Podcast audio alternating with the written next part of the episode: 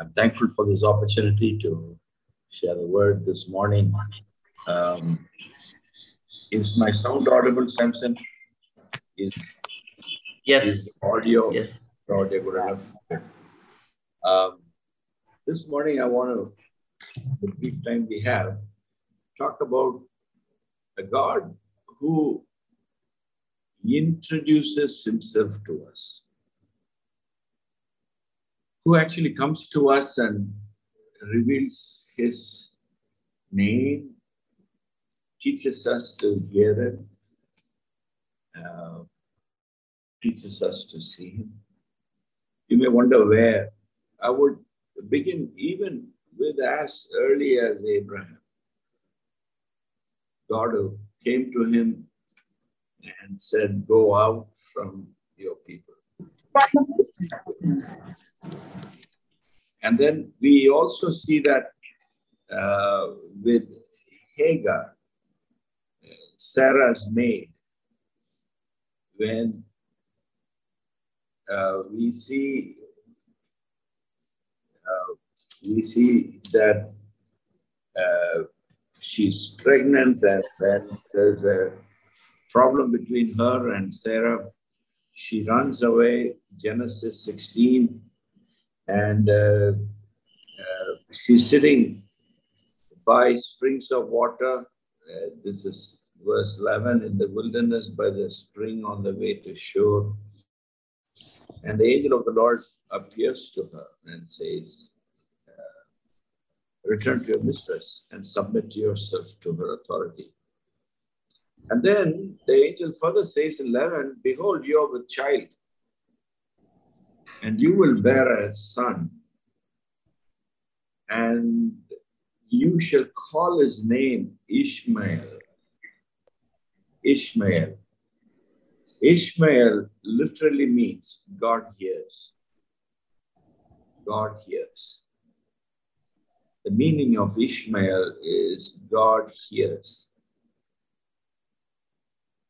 And in fact, uh, the name, the, you know, the child is not born, said when the child is born, name him Ishmael. Seeing that she has a name that she gives to this God in 13. She says, You've seen what others could not see. She says, You are a God who sees El Roi. El Roi. God who introduces himself into our into us, places himself in our life and calls us to the things that are being given into our hands and introducing himself. God who hears, God hears, and she calls him God who sees. There are many other places. Samuel, if you remember Samuel. Samuel, as a child, is in the temple, and uh, God calls him Samuel. He, he thinks it's somebody else. He thinks it's Eli. And then third time, Eli tells him, it's, you know, if he calls again, tell him, you know, here I am. God initiates these conversations. God begins these conversations with each of us, not only with the saints, the champions, with the big, you know, uh, you know, people who did great things, even with very ordinary individuals, he personally introduces himself. That's a big part of our need to understand. We need to realize God introduces himself to us, that God is reaching out to us. He is in this constant outreach of trying to gain our attention. And the truth is, we, we hear what we want to hear. He, he is reaching out to us, but then we as individuals hear what we want to hear. See a farmer coming to Bombay, a rural farmer coming to Bombay, his ears are trained not for the sounds of the city. He can adjust to it, he can learn, but his trained ears are trained for the little birds, for the frog that's croaking under a sidewalk in the city, for the, for the hearing of things that are really connected to his life back in the village. In the same way, a city person in a farm and spending a week in a farm would actually be ignoring some of the farm sounds because he's not looking for it. He can hear the beep of a phone, uh, uh, the, the exhaust of an air conditioning in some place, the sound, the hum of machines. Because we are trained to hear those things where we live. The world is trying to train your hearing and my hearing with its things. This is the beginning of a new month, a new financial year. What have you been training yourself to listen? What are the things that you're hearing? Are you hearing from God? Are you seeking to hear from God? Is there an earnest desire? Even with Moses, Joseph, Joseph was sleeping, simple sleep. God introduces himself through a vision. And then he introduces himself I am that I am, the God of your father. And then Moses has an extraordinary encounter with a burning bush. God speaks to him. His God's outreach to Moses was to distract him from the sheep, to attract him through a bush that was burning yet not burnt up. With somebody like Paul and Saul, who became Paul, there was a blatant, violent, forceful entry into Saul's life through a midday vision that was so bright, he became blind. Encounters of God introducing himself. Saul was not looking to listen to God. In fact, he was working against God in his religiosity. He thought he was doing the right thing. What is that we want to hear? What is that we want to hear? This is one of the most critical human uh, necessities hearing, seeing, and we hone this skill as we grow. We learn to distinguish a mother calling a child even if there are hundred noises, the child will hear the sound of the mother, and vice versa. Because they're trained, they're, they're, there's a connection. Sometimes when God is silent, we tend to think God is absent. When we don't hear, we think God is absent. But God chooses to be silent sometimes, but not absent. Never absent.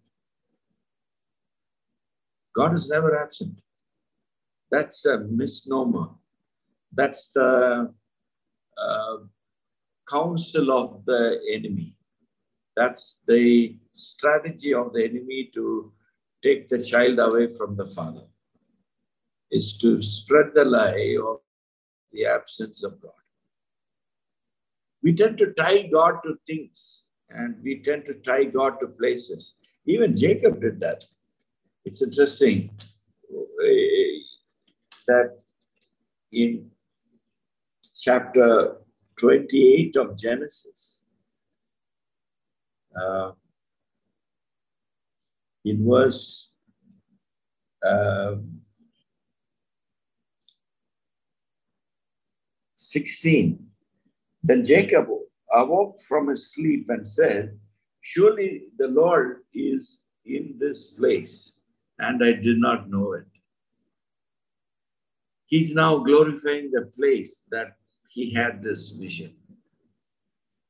But if you go early, God Himself says in 15, Behold, I am with you and will keep you wherever you go and will bring you back to this land, for I will not leave you until I have done what I have promised you. God is giving Emmanuel even then, saying, I am with you. Saying, I'm not just in this place, I'm actually with you, guy. And he doesn't grab it. He thinks God is in this place. He glosses over, I am with you, to, I did not know God was in this place. Sometimes we can also tie God to some things. What we're expecting, what we're needing, what we're wanting. If God does this for me, then God is with me. If this happens to me, then God is with me. No, God is with you no matter what. He was tying God to this place. Say, later you see, I come and make a house for the Lord here. 22. The stone which I set up as a pillar will be God's house. God is saying, I want to be with you. God with us, Emmanuel, is a reality. It's a reality for every one of God's children. It's a, it's a necessary learning to hear God, to see God, to be given the ability to communicate with God. God's word is one of the paramount ways through which God speaks one of the main ways in which through which God speaks to us. What is my investment into the Word of God? What is my timeline? What is my seeking after God in the Word? Are you seeking to hear from God? Am I seeking to hear, seek, seeking to hear from God when I sit with the Word of God. And then, having read the Word of God, am I giving enough time to listen to God's response? Because even as I read the Word, the Word of God is also reading me. It is also scanning me. It is also uh, examining me looking at the inside of me, my inner condition that is hidden from all people, but God looks at our inner condition. What is God seeing in me? Do I wait to listen from God? Now that He has scanned me, what is His diagnosis for me for this morning? That is an important exercise. That's a discipline for which we need to get away. Other noises that want us, especially our phone, beeps, music, however good it may be, worship music, however great it is, even sound of children and family sometimes. All those are needed those are wonderful. But there are times when you and I need to get away from all sounds every day.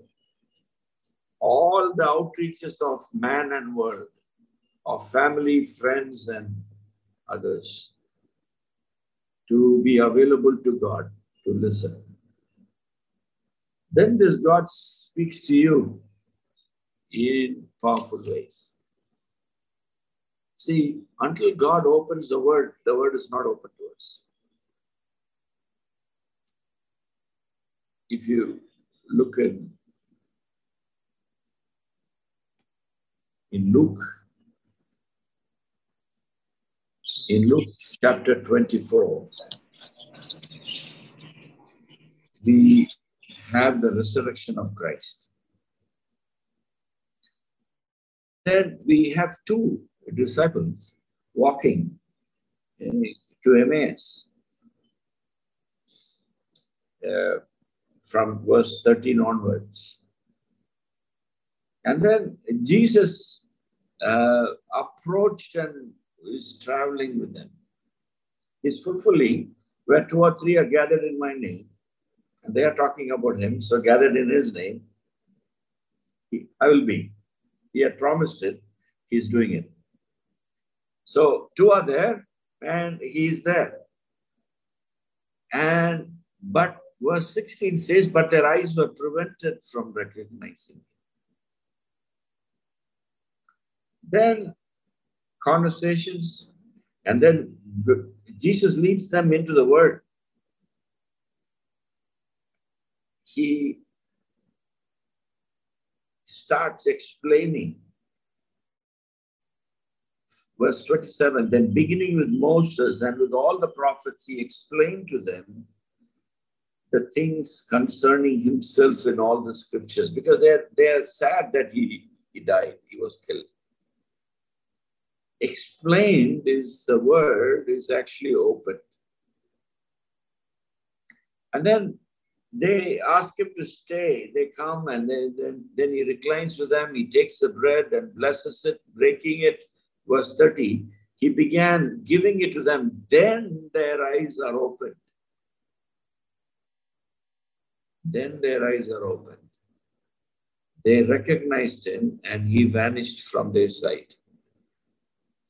They said to one another, Were not our hearts burning within us while he was speaking to us on the road, while he was opening the scriptures to us?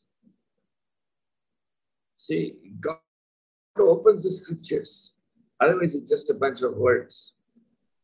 God opens the scriptures to God's people. Verse 32. He opens the scriptures, he opens their eyes.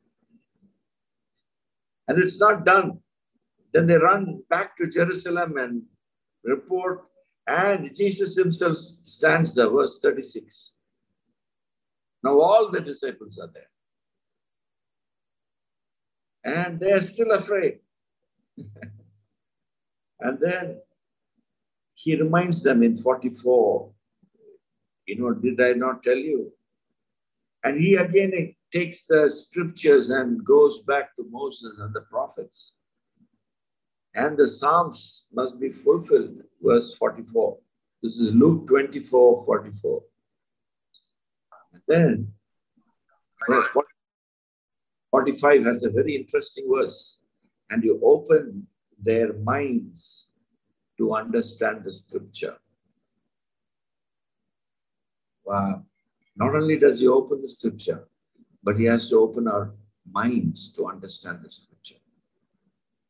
See, God who reveals himself to us, and in spite of our set ways, he breaks into our life, teaches us to hear, teaches us to see, teaches us to understand the scripture, and if my mind is a hindrance, He opens my mind.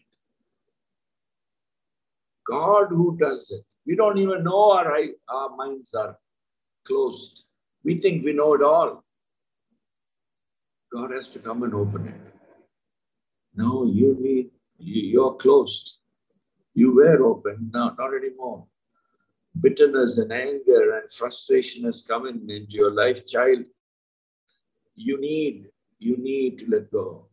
Let me, let me soften things and let me open it for you. Then we are able to receive God. Receive from God, hear God, see God. Then we realize God is, was not absent, was silent, was not absent. Even in the silence, He was actually speaking to me through so many things. So I want to challenge you this morning. You know, all the craziness that's going on around us, around the world. One of the most important, essential, my sheep, my sheep hear my voice. My sheep hear my voice. My sheep hear my voice absolutely necessary. Absolutely necessary, without which we cannot survive. Are you able to hear the voice of your shepherd this morning? All else comes later. Business, profession, family, money making, ministry, Everything is secondary to the discipline, the blessing, the favor of hearing, ability to hear God's voice. Without hearing God's voice, we will be misled by things that we think are important. Hearing God's voice, you and I will be guided to the living waters in business, in work, in the midst of challenges at workplace, He will give you the correct guidance. The thing that gives life, He will bring that into you. So may there be a urgent desire. May there be a real burden, a, a paramount, the most important activity that I do, if you want to call it an activity, is to the discipline of hearing and seeing, listening to God. I remember in my own life, this was years ago. Uh, I, you know, it's not the only time that has happened many times, but I remember this particular instant, uh, you know, incident very clearly. I, I this was early in my uh, uh seminary days, I was living in another country and uh, studying, and uh, somewhere hardness of heart had come. There was a wall between me and my God. I was studying to be in ministry, but here I was, uh, felt alone, away from God. There was a wall, I could sense the wall I was there, there for many, many days. I knew there was a distance between me and my God.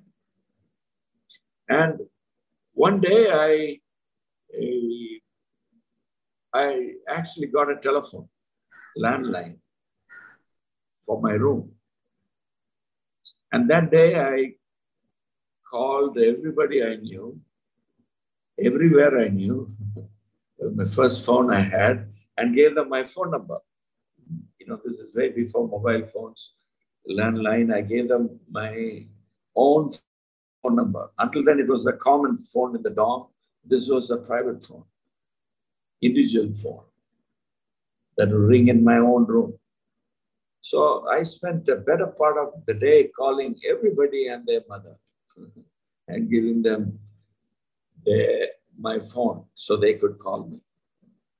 At the end of it, as I finished and lay back in bed, I realized this wall was still there. Existence of this separation from God.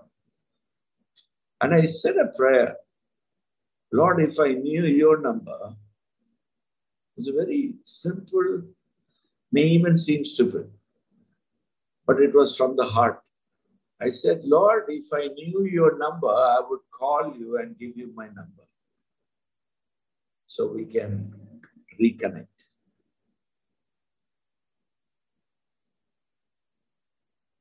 You know, strange thing, I went to sleep saying that prayer, in fact, with tears. I slept off. I was tired. Next day, I wake up, this wall was gone. This wall was completely gone. There was a closeness with God.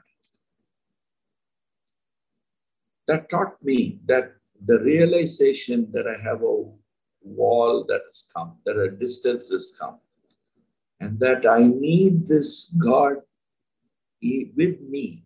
God with me is a necessity for me, it's essential for me. It's not a luxury, it's not an extra. It's not something I need in my struggles, I need it every day. Brought God into my life. The silence of God was gone. I was beginning to sense it was the absence of God. It was, a, it was shown to be a lie. What was needed was actually a heart change. The needed change was actually within.